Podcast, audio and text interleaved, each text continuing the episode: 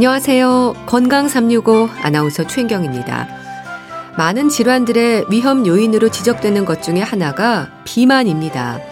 적정 체중을 유지하는 것이 건강의 비결이라는 말도 그래서 있는 거겠죠. 그런데요. 과체중과 비만을 넘어 고도 비만의 상태가 되면 생활 습관으로 해결되는 부분이 아니라 적극적인 치료가 필요한 질병이라는 지적입니다. 식이요법이나 운동만으로는 효과를 볼 수 없는 고도 비만. 오늘은 병적 비만에 대해서 알아보고요. 일교차가 심한 요즘의 건강 관리, 어떤 부분들을 살펴야 하는지도 알아보겠습니다.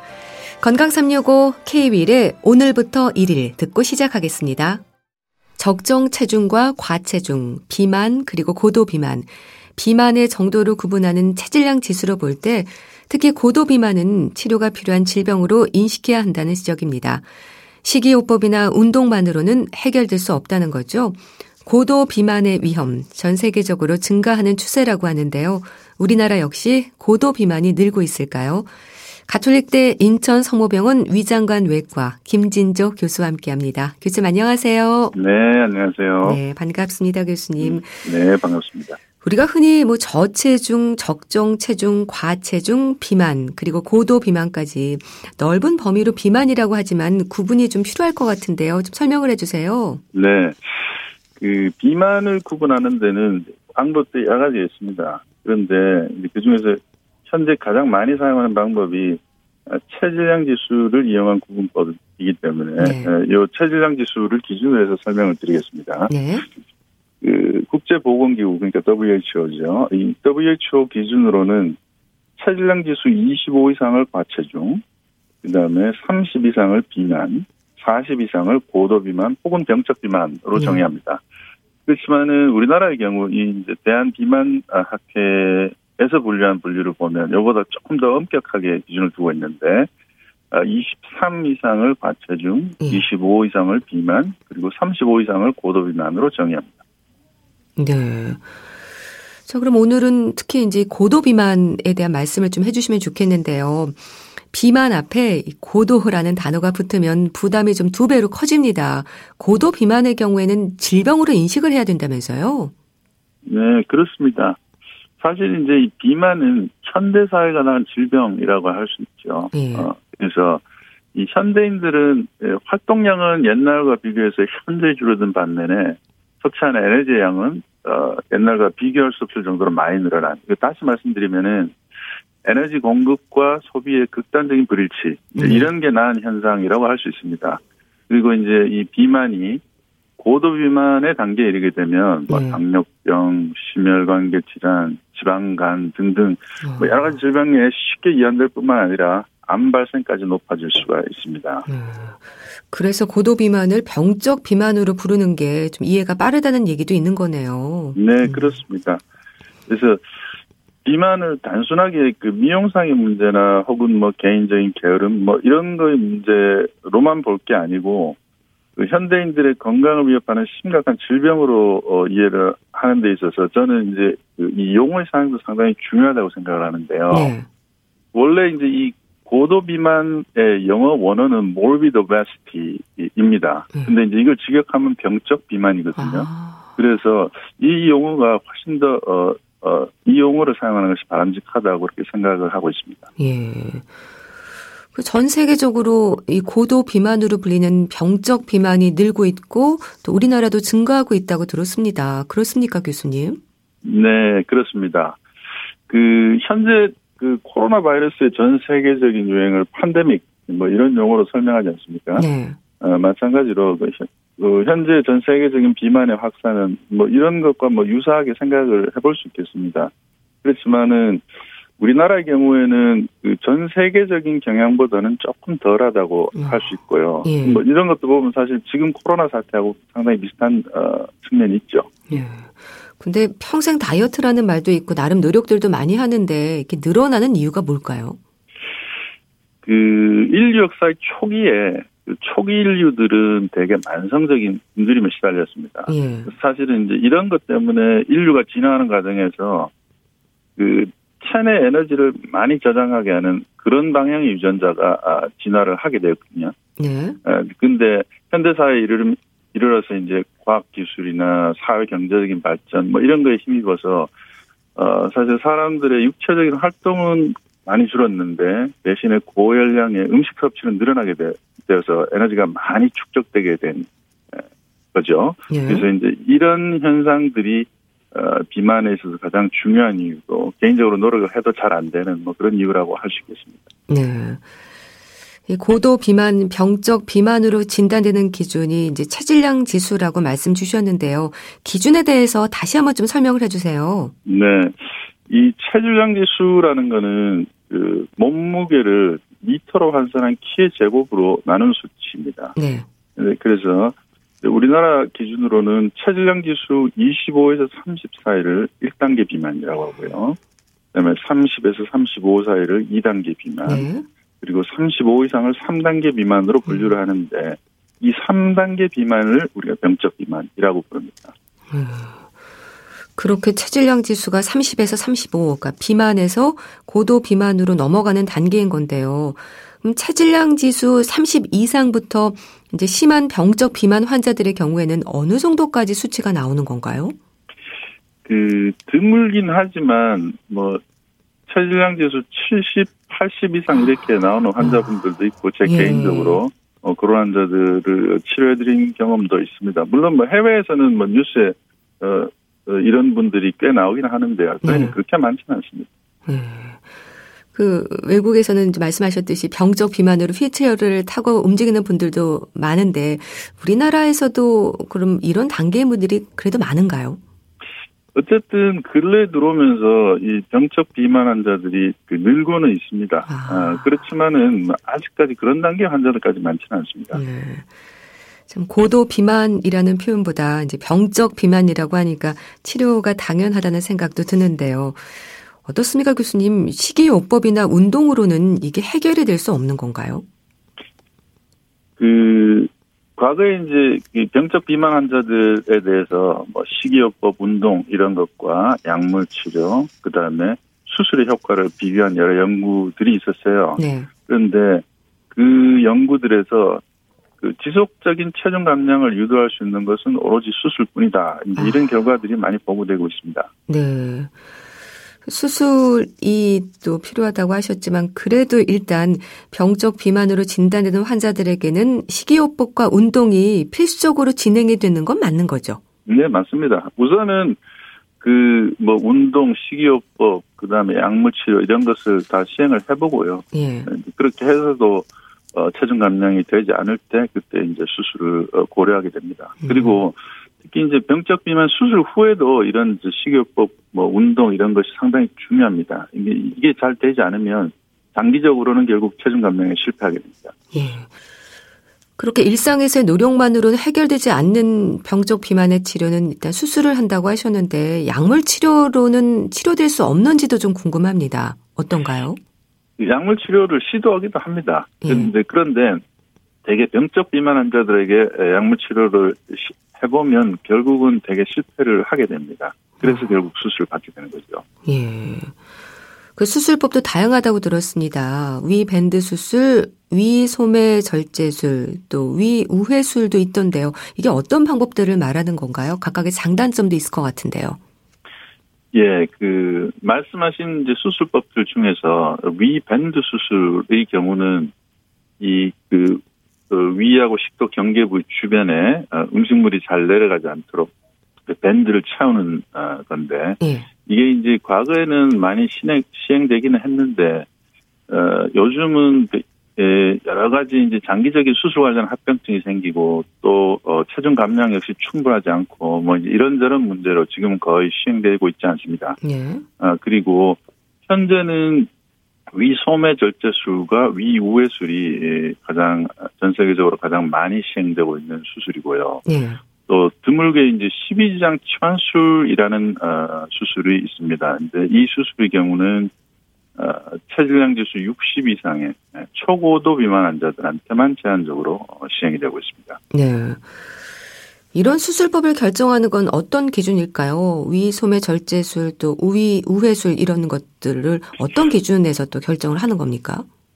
뭐 일반적인 말씀만 드리면 네. 우선은 어, 다른 별다른 문제가 없는 그 일반적인 예, 병적 비만 환자들에서는 우리나라에서는 주로 위 소매 절제술을 시행합니다. 음. 아, 그런데 만약에 환자가 심한 당뇨병이 동반이 됐다 이런 때는 어, 위우회술을 주로 시행합니다. 네, 이런 것들이 복강경으로 진행이 되는 건가요? 네, 그렇습니다. 아, 그 사실 그 비만 환자들의 경우는 개복 수술을 했을 때그 예. 상처 관련한 문제들이 너무 많습니다. 그래서 과거에 이제 그걸로 고생을 너무 많이 했기 때문에 네. 특히 이제 이 비만 수술이 많아지게 된 계기는 어, 복강경으로 어, 하는 수술들이 활발하게 되면서부터입니다.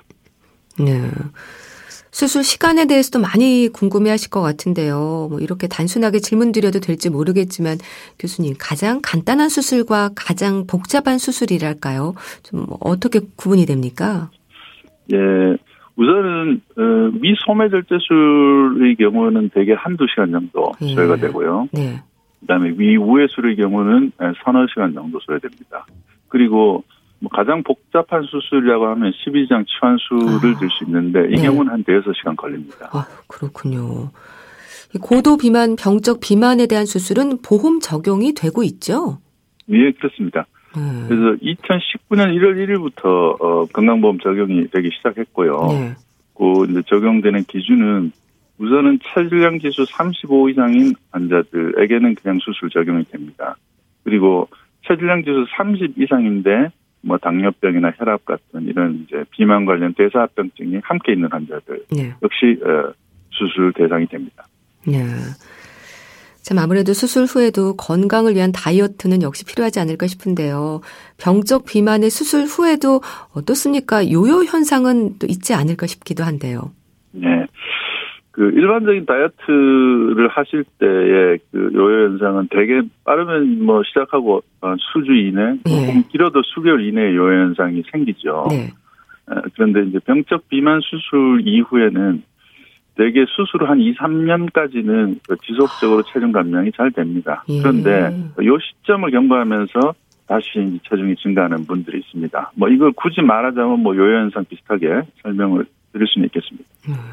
그럼 이런 요요 현상이 없도록 수술 환자들에게 강조되는 일상의 노력이 뭘까요? 그러니까 퇴원을 앞둔 환자들에게 많은 부분을 강조를 하실 텐데요. 어, 가장 중요한 거는 그, 이 수술 이후에 수술의 효과에 의해서 지속적으로 체중 감량이 이루어지는 시기 내에 그 자신만의 건강한 라이프 스타일을 찾는 겁니다. 네. 사실은 이것만이 그 일상 일생 동안에 정상 체중으로 건강하게 살아갈 수 있는 어, 유일한 방법이라고 생각합니다. 우리가 이제 비만 수술하는데 단지 뭐 1, 2년 살 빼려고 수술하는 건 아니지 않습니까? 그렇죠. 어, 그리고 그 라이프스타일 아까 말씀드린 그 건강한 라이프스타일 안에는 물론 이제 기본적으로 예. 규칙적으로 적당한 운동 그리고 건강한 식사 이런 게 가장 기본적인 내용이 되겠죠. 예. 그럼 수술 후에 그렇게 지속적으로 체중 감량이 일어나는 시기라고 한다면 뭐 1, 2년 안에 살을 많이 빼야 되는 건가요? 어, 되게 잘 빠집니다. 잘 음. 빠지고 그 어쨌든 이제 그 빠지는 기간 동안 이렇게 그 새로운 라이프스타일에 잘 음. 적응해서 그걸 이제 어, 길게 유지하는 것이 중요하다고 볼 수 있죠. 네. 자, 그럼에도 불구하고 요요 현상이 오면 재수술을 하는 건가요? 재수술이 가능한지도 궁금합니다. 어, 재수술 자체는 가능합니다. 그런데 우선은 약물 치료나 식이요법, 운동요법 이런 걸 먼저 시도를 해보겠죠. 예. 어, 이제 그런 다음에 여전히 성공적이지 않다. 그러면 이제 그때 재수술을 고려를 해볼 수 있습니다. 그 재수술 한 후에 체중 감량에 체중 감량하는데 성공률이 사실은 이제 첫 번째 수술에 비해서 약간 낮긴 합니다. 네. 그렇지만은 어, 수술 후 체중 감량에 실패했을 때 어, 재수술은 여전히 어, 유효한 체중 감량을 유도하는 유효한 수단이 될 수 있습니다. 네. 그런데 교수님, 고도 비만으로 불리는 병적 비만인 경우에도 그냥 움직임이 좀 불편할 뿐인데 수술까지 할 필요가 있을까? 이런 생각을 하는 분들도 혹시 있을지 모르겠습니다. 근데 병적 비만으로 인한 건강상의 문제들, 이 부분이 가장 우려가 되는 거죠? 네, 그렇죠.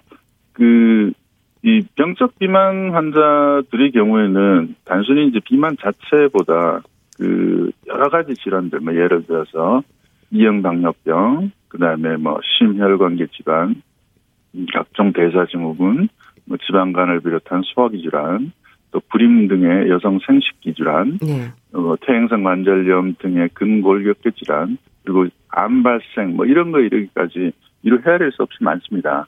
그래서 이 병적 비만 수술은 이런 문제들을 어 완전히 해결하거나 혹은 또 완화시켜서 어 장기적으로는 환자의 사망률을 한 30% 이상 감소시키는 효과가 있습니다. 네. 그렇기 때문에 단순한 불편감의 해소나 미용상의 문제 이런 차원만은 아니죠. 네. 그래서 병적 비만 환자들에게 진행되는 수술법을 비만 대사 수술이라고 하는 것도 건강을 지적하는 의미가 담긴 것 같은데 그렇습니까? 어, 이 비만 대사 수술에서 대사라는 단어는 당뇨병을 뜻하는 말입니다. 아. 그래서 이 비만 수술 초창기에 원래는 체중 감량을 목적으로 수술을 했는데 네. 보니까 의도치 않게 당뇨병이 높은 비율로 관, 어, 완치가 되는 것을 어, 관찰을 하게 됐습니다. 그래서 더 연구를 해보니 이 비만 수술이 당뇨병을 당뇨병을 치료하는 효과가 있다 이런 걸 알게 됐습니다. 네. 그래서 현재는 이 비만하지 않는 당뇨병 환자들한테도 오로지 당뇨병 치료를 목표로 해서 비만 수술을 시행하는 경우가 늘고 있고 이런 수술을 사실은 대사 수술이라고 이렇게 다르게 표현을 하기도 합니다. 그래서 이런 현실을 반영해서 이 비만 수술을 단순히 비만 수술이라고 하기보다는 비만 대사 수술이라는 용어로 사용하게 됐습니다. 네. 병적 비만 환자들에게 있어서 가장 중요한 치료가 수술이라고 말씀 주셨습니다. 여전히 그 많이 홍보가 된 듯 해도 또 미용 수술과 병적 비만 수술을 같은 의미로 생각하는 분들도 있지 않을까 싶은데요. 이 부분도 좀 짚어주세요. 네. 물론 수술 후에 미용적인 부분이 좋아지고 또 환자분들이 이를 통해서 자신감을 회복하고 이런 어, 점이 있습니다. 그렇지만은 어찌 보면 이런 효과는 오히려 이 비만 대사 수술의 부차적인 효과라고 할 수 있습니다. 네. 그래서 좀 더 중요하게는 비만 관련한 여러 가지 합병증들을 개선해서 예, 환자분들의 생존율을 증가시키고 건강한 삶에 기여하는 예, 그런 중요한 수술이라고 말씀드릴 수 있겠습니다. 네. 이 고도 비만, 병적 비만으로 이미 만성 질환에 노출된 분들도 있을 텐데요. 교수님, 이런 분들에게도 도움이 되는 말씀 해 주시죠.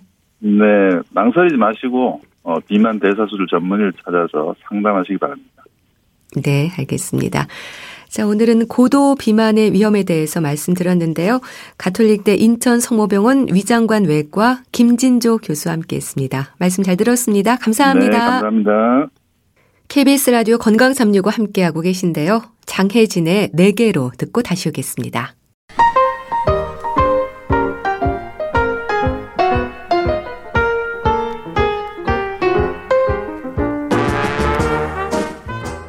건강한 하루의 시작. KBS 라디오 건강 365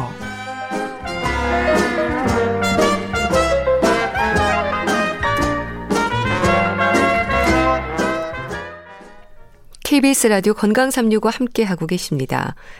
일교차가 심할 때입니다. 여름을 보내고 가을을 맞이하기까지 한낮의 기온과 아침, 저녁의 쌀쌀함 사이에서 잘 적응해야 할 텐데요.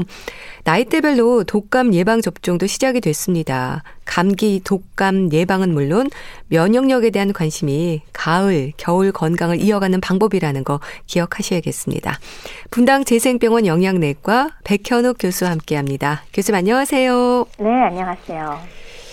일교차가 크게 벌어지는 요즘 우리 몸이 잘 적응해야 할 텐데요. 계절이 주는 건강의 위험들이 있죠.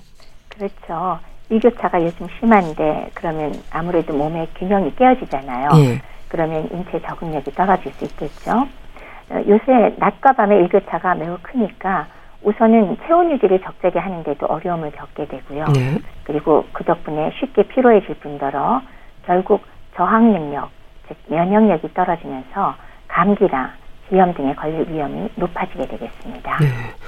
근데 요즘은 뭐 코로나19로 마스크 쓰기가 일상화되면서 그래도 감기 환자가 많이 줄어든 것 같습니다. 저도 그렇지만 주변에서도 감기로 고생하는 분들이 그래도 많이 없더라고요. 어떤가요, 교수님? 많이 느끼시죠? 예. 사실 코로나 이후에 병원을 이용하는 감기 환자가 50.4% 감소, 아. 절반으로 줄었다는 것이 이게 올해가 아니고요. 작년도 국민건강보험공단이 벌써 발표한 바가 있습니다. 예. 제 생각에는 어쩜 올해는 더 줄었을지도 모르겠습니다. 음. 이제 저 자신도 느끼는데요. 네. 저는 병원에서 다양한 환자를 만나잖아요. 그렇죠. 그렇기 때문에 적어도 1년에 한 두세 번 혹은 서너 번은 그게 뭐 심한 증상이건 가벼운 증상이건 감기 증상이 있곤 합니다. 뭐 콧물이 나거나 재채기가 나거나 목이 아프다거나. 근데 코로나 작년에 발생한 이후로 한 번도 겪지 않았습니다.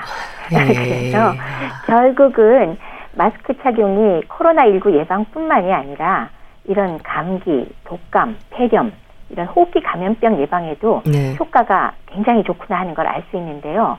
또 게다가 작년에 그 국민건강보험에서 발표할 때 식중독 유발 세균성 장염 어떻게 됐냐? 3분의 1이 줄었답니다. 그렇군요. 그러니까 결국 손 씻기와 마스크가 네. 전 국민 건강을 위해서 생활화되는 게 사, 어떤 면에서는 상당히 바람직한 일면으로 볼 수도 있는 것 같아요. 네.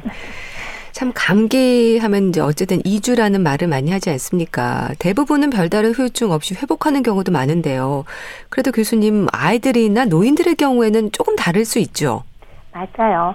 건강한 분들의 경우 결국 감기라는 거는 뭐 너무 건조하지 않게 해주고 물도 많이 먹고 푹 쉬면 낫는 거 아니겠습니까? 네. 그러니까 어쨌든 2주란 말이 바로 그거죠. 약을 먹던 안 먹던 음. 2주 간다. 네. 뭐 약을 쓰더라도 결국 그건 증상 호전 약이니까요. 네. 근데 만약에 2주 이상 증상이 지속된다 그러면 반드시 병원을 찾아서 합병증이 생긴 거 아닌지 확인할 필요가 있는데 그게 바로 면역력이 약한 어린이나 노인들의 경우가 되겠습니다. 어떤 합병증이냐?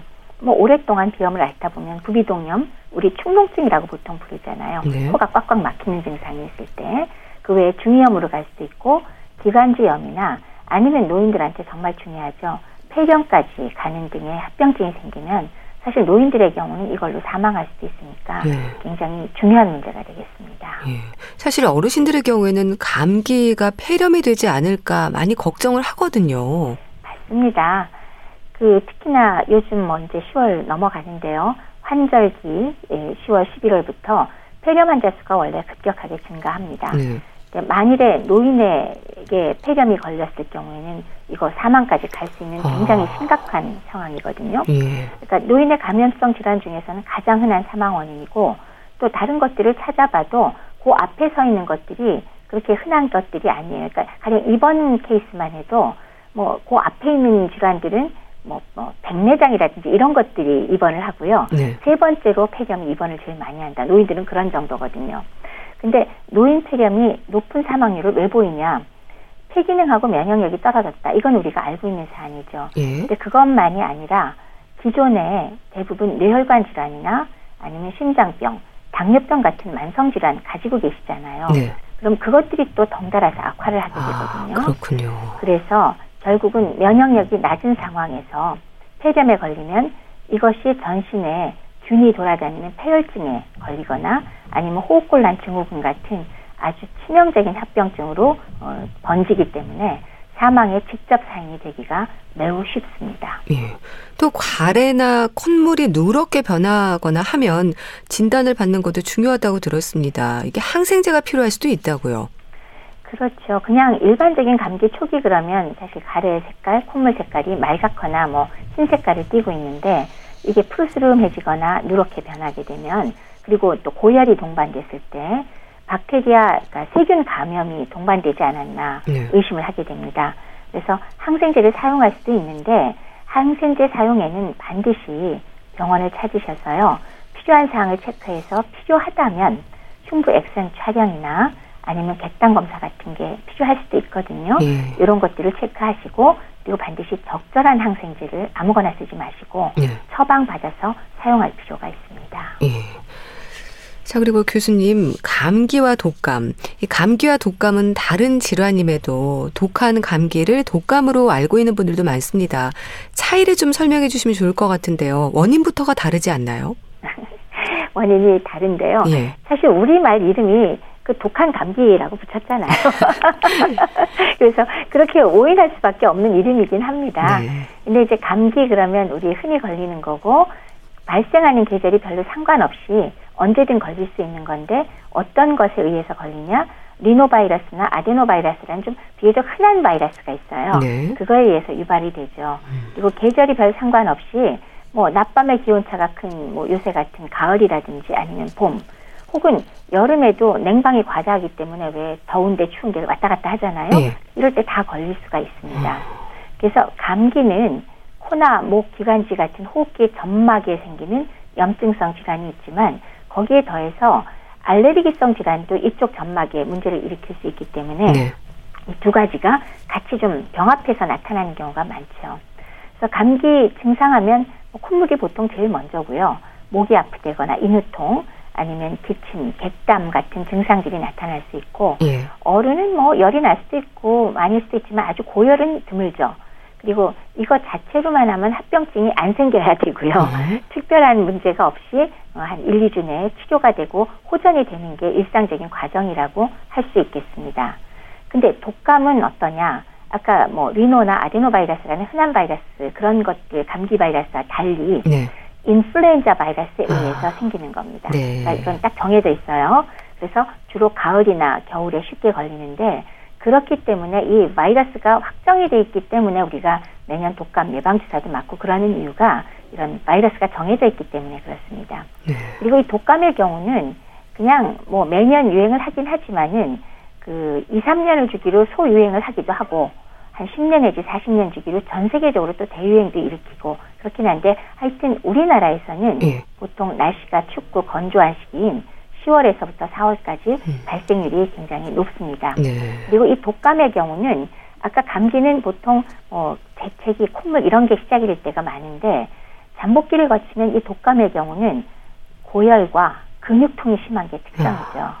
그래서 요것들은 또 합병증으로 폐렴이나 천식 같은 걸로 이어지면 역시 생명에 지장을 줄 수도 있기 때문에 평소 감기 걸렸을 때와 좀 다르게 증상이 심하다. 그러면 꼭 진료를 받으실 필요가 있겠습니다. 네. 그래서 어르신들을 비롯해서 독감 예방 접종의 무료 접종 대상인 분들은요. 날짜에 따라서 잘 챙기는 것도 방법일 텐데 근데 교수님 코로나 19 백신 접종과 함께 맞아도 되나 걱정하는 분들도 있는데 걱정하지 않아도 되는 거죠. 네, 답부터 먼저 말씀드리면 네. 걱정하지 않아도 되는 아, 거고요. 네. 기본적으로 예방 백신은 이 동시에 접종하려는 백신의 종류가 모두 생백신 그러니까 살아있는 균을 주입하는 방식일 경우는 안 됩니다. 아. 그러니까 균이 살아있는 거를 사용하는 백신들이 있거든요. 네. 뭐 저기 홍역이라든지 뭐 수두라든지 일본냄 이런 것들은 그런 건데요. 요거는 안 돼요. 네. 그거 말고는 가능합니다. 근데 우선 독감 백신이 사백신, 그 죽은 백신이거든요. 네. 그렇기 때문에 일단 그거는 괜찮고요. 그래서 우선 괜찮은데 그럼 코로나19 백신은 뭐냐? 요거는 사실은 죽은 백신이냐 사백신이냐 그거가 아니고 바이러스의 항원을 전달하는 방식으로 만든 백신입니다. 그러니까 mRNA 자체로 만든 것도 있고 예. 아데노바이러스라는 데다가 얹어서 보내는 방식이라서 둘 다 어찌 됐건 그 독감 백신과 같이 맞아서 지침상 그다지 문제가 될 상황은 아닙니다. 예. 그렇지만은 음. 이제 염두에 두실 거는 예. 동시에 접종할 경우에 맞은 자리가 뭐 발열이 나거나 아플 수 있잖아요. 그렇기 때문에 꼭 같은 날 맞아야 될 경우라면 각각 다른 부위에 맞아라라고 지침을 내려주고 있습니다. 그러니까 오른쪽 왼쪽 따로따로. 야. 그리고 어찌됐건 면역 반응이 좀 강하게 나타나는 사람이 있을 수 있기 때문에 예. 반드시 같이 맞아라 이거는 맞지 않고요. 같이 맞을 수 있다. 음. 그러니까 같이 맞게 되면 꼭 전문의하고 좀 상의해서 네. 접종하는 것이 좋겠다라는 말씀을 드립니다. 네. 참 이맘때 힘들어하는 분들을 보면요. 뭐 천식이나 알레르기성 비염과 같은 알레르기 질환이나 호흡기 질환을 앓고 있는 분들, 또 아토피성 피부염 갖고 있는 분들 증상이 더 심해질 수 있지 않나요? 그렇죠. 보통 알레르기 그러면 봄에 심해지고 가을에 심해지잖아요. 예. 이 가을철에 특히 이제 이런 알레르기를 일으키는 뭐 소위 말하는 꽃가루 그럴 때는 이제 잡초 화분 중에 뭐래더라 뭐 돼지풀, 뭐 산삼덩굴 이런 게 또 이 8월부터 10월 초까지 날린다는 예. 그런 기간입니다. 그래서 그것도 일단 가을에 알레르기성 질환을 유발하는 원인이 될 거고요. 또 가을철에는 날씨가 건조하잖아요. 네. 그러면서 먼지가 증가하게 되니까 알레르기를 일으킬 수 있는 진먼지, 진드기 이런 원인 물질이 또 그 농도가 증가할 수가 있어요. 따라서 훨씬 더 잘 발생하고 증상이 심해질 수 있는데 이런 가을철 알레르기 질환의 뭐 대표적인 거라면 당연히 좀 더 가벼운 비염과 그다음에 천식 두 가지 생각해 볼 수가 있겠죠. 네. 알레르기성 비염은 결국 특정 원인 물질에 의해서 코 점막의 과민 반응이 일어나는 거죠. 그 결과 나타날 수 있는 반응은 우리 흔하게 재채기 콧물, 코가 콱 막혀버린다거나 네. 아니면 목이나 눈 주위 코까지도 가려울 음. 수 있고 네. 그렇게 되다가 알레르기성 결막염 아예 함께 동반할 경우도 있습니다. 여기 비해서 천식은 이런 대기 중에 특정 자극 물질에 의해서 과민 반응이 어디에 일어나냐 코뿐만이 아니라 기도 쪽으로 염증을 아. 일으키게 되죠. 예. 그래서 이게 부어오르면서 점액 물질이 막 나오면 기도가 좁아지잖아요. 그러면서 경련을 막 일으키고 숨쉬기가 힘들어지니까 왜 쌕쌕 소리가 음. 나는 천명이라는 증상 네. 그리고 숨이 매우 차겠죠. 그리고 또한 특징이 이게 재발이 자꾸 자꾸 생깁니다. 그래서 이런 천식 발작의 경우는 방금 말씀드렸듯이 계절적인 꽃가루 알레르기도 있지만 감기에 걸리면 더 심할 수 있고요. 기온차가 심하면 더 심해질 수 있고 네. 담배 연기 맡으면 안 좋겠죠. 공기가 안 좋은 것도 마찬가지고 자극적인 냄새나 운동으로도 심해질 수 있지만 더해서 지나치게 뭐 흥분한다거나 지나치게 스트레스를 받을 때도 천식 발작이 유발될 수 있으니까 네. 이거는 뭐 항상 조심을 하셔야 되겠습니다. 또 피부 가려움증도 참 견디기 어려운 증상 중에 하나인 것 같아요. 맞아요. 이 계절에 참 어렵죠. 예. 저도 요새 좀 가렵습니다. 아, 그러니까 일교차가 심해지면 아무래도 피부에서 피지선이니 땀샘이니 이런 것들이 기능을 잘 못하거든요. 예. 그러니까 피부가 탄력도 없어지지만 문제는 지방이라든지 이런 분비물이 원활하지 않고 땀도 줄어들어요. 그러니까 피부 벽 자체가 건조하면서 방어벽이 약해지게 되죠. 그리고 가을철에 또 건조한 바람 자체가 수분을 또 빼앗아 버리게 됩니다. 그 중에서도 아토피성 피부염은 그 왜 잘 아시는 것처럼 그 습진 모양의 가려움증이 동반된 피부 발진이 생기는 건데 특히 네. 뭐 유아기에는 양쪽 볼에 왜 음. 빨갛게 예. 홍반 많이 예. 생기고 물집도 잡히고 막 닦지도 않고 그러잖아요. 근데 이제 그런 게 목이나 이마나 손목, 엉덩이 같은 데로도 번지고 자꾸 자꾸 재발하는 게 특성인데요. 네. 이런 것들 그러니까 팔꿈치, 무릎, 얼굴, 목 등의 피부가 막 두꺼워지고 거칠거칠해지고 가려움증이 나타나는데 피부가 건조할 때는 그리고 공기가 건조할 때는 이게 훨씬 심해져요. 아. 그리고 나이가 들면서 지속되는 사람은 이제 팔다리 접히는 부분이 또 많이 가려워지게 되거든요. 예. 그러니까 결국 꾸준한 치료가 필요한데 그 중에서도 이 가을철에 낮은 습도, 건조한 그 환경이 굉장히 악화시키기 때문에 이런 것들을 좀 피하는 거 매우 중요하겠습니다. 음. 그래서 보습에 특히 신경을 쓰게 되는 때가 이맘때인 것 같아요. 맞습니다. 공기가 건조하게 되는데 그 결과로 피부가 건조해지니까 그 결과적으로 우리가 너무 목욕을 자주 하는 거 이럴 때는 오히려 저기 피부의 방어벽을 이렇게 좀 벗겨버리잖아요. 네. 그리고 떼수건 같은 걸 자주 사용한다. 작은 그 자극을 아주 강하게 준다. 이런 거 다 피부 방어벽을 약하게 하는 거니까 요런 땐 떼밀지 마시고요. 네. 목욕 너무 자주 아침 저녁으로 하지 마시고요.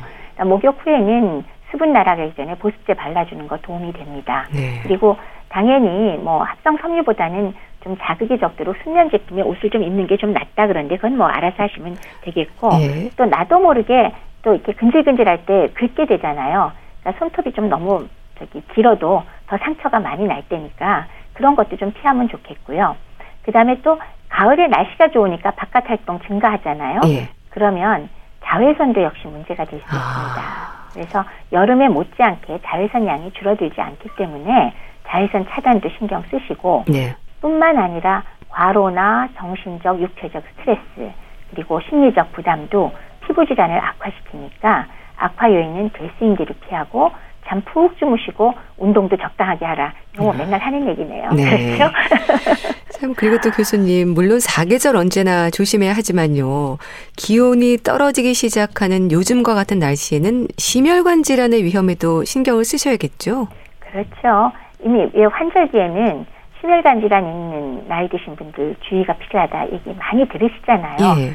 급격한 온도 변화가 심할 때 이런 때에는 기존의 고혈압이나 아니면 당뇨병, 심장병, 그리고 술이나 흡연을 많이 하시는 분들 이런 위험 인자가 있는 분들은 당연히 뇌졸중, 중풍의 발생 위험이 올라갑니다. 예.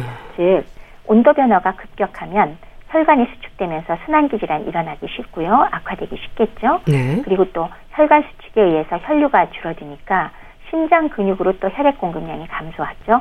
그러니까 심근경색과 같은 심장 문제 유발할 확률이 매우 높아지니까 이런 계절에는 정말 조심을 하셔야겠습니다. 예. 그럼 어떻게 해야 될까요? 뭐 운동이나 옷차림 또 음식까지 신경 쓸 부분들이 많을 것 같은데요. 그렇죠.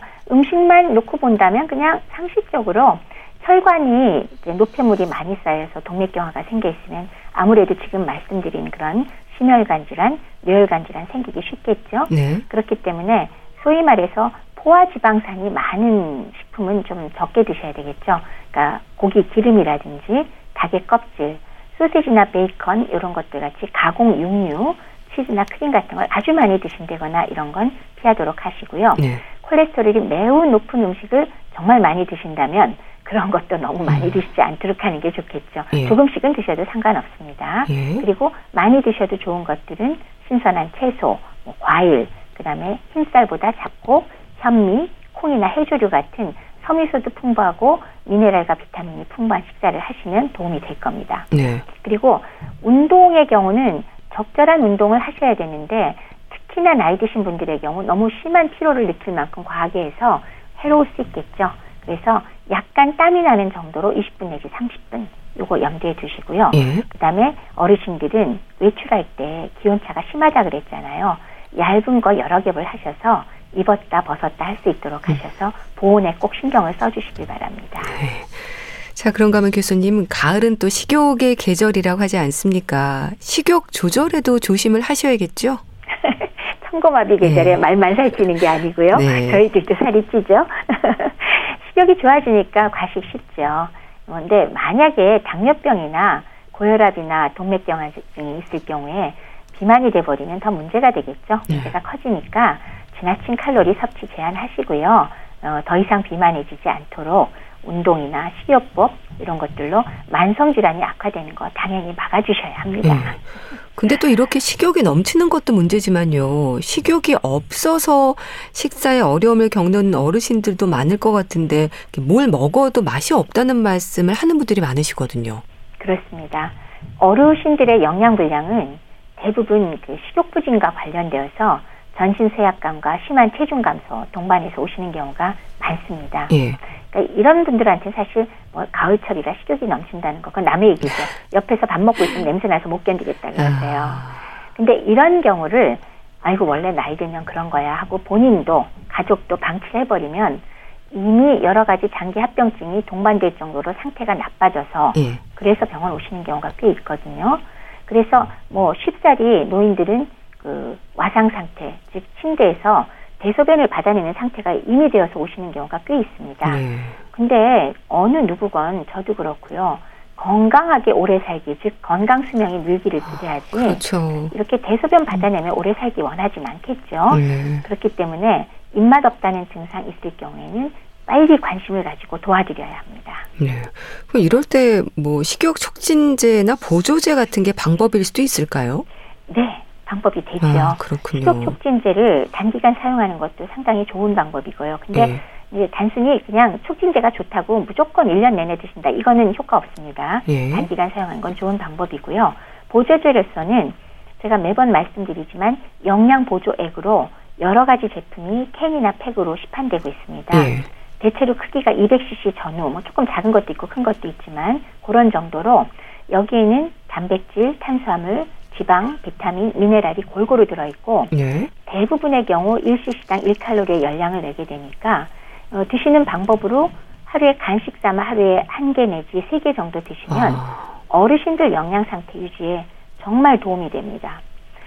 실제로 꾸준히 드실 경우에 입원 필요성도 줄어들고 일상생활에 그 노인들의 독립성 유지가 잘 된다는 연구 결과들 이미 잘 알려져 있으니까 네. 활용 꼭 하시기 바랍니다. 네. 자, 교수님, 가을철 건강을 위한 방법이랄까요? 챙겨야 하는 부분들 짚어주세요. 요즘 음, 코로나19로 손 씻기와 마스크 끼는 거 완전히 습관이 되셨죠. 네. 아주 좋은 습관입니다. 네. 특히 그 외출 후에 반드시 손을 씻고 양치질을 하는 철저한 개인 위생 관리 정말 도움이 됩니다. 그리고 기관지 점막이 건조해지면 역시 감기 바이러스가 쉽게 침투하게 되니까 네. 충분한 수분 섭취, 특히 따뜻한 물을 드시면 더 몸에 좋겠고요. 또 물 많이 드시면 건조한 피부에도 도움이 될 테니까 여러모로 좋겠습니다. 그리고 당연히 과로하는 거 안 좋으실 거고 네. 스트레스 피하셔야 될 거고요. 그 외에 과음, 술 많이 드시는 거 건강에 안 좋으실 거고요. 네. 흡연 그리고 간접 흡연도 꼭 피하도록 하십시오. 그리고 집안의 온도는 대략 20도 정도가 적합하니까 뭐 너무 춥거나 그다음에 너무 높이 올릴 필요는 없을 거고요.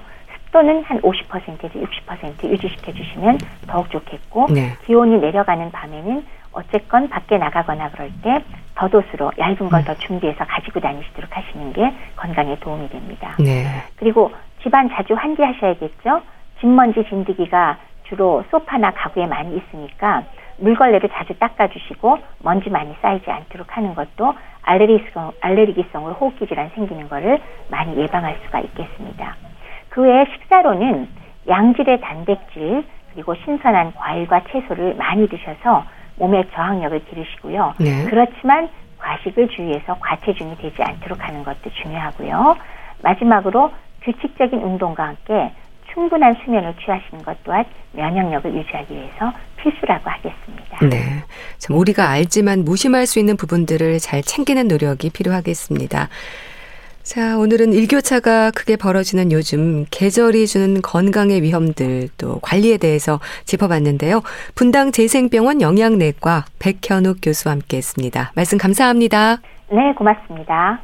김경호의 금지된 사랑 보내드리면서 인사드릴게요. 건강365 아나운서 최인경이었습니다. 고맙습니다.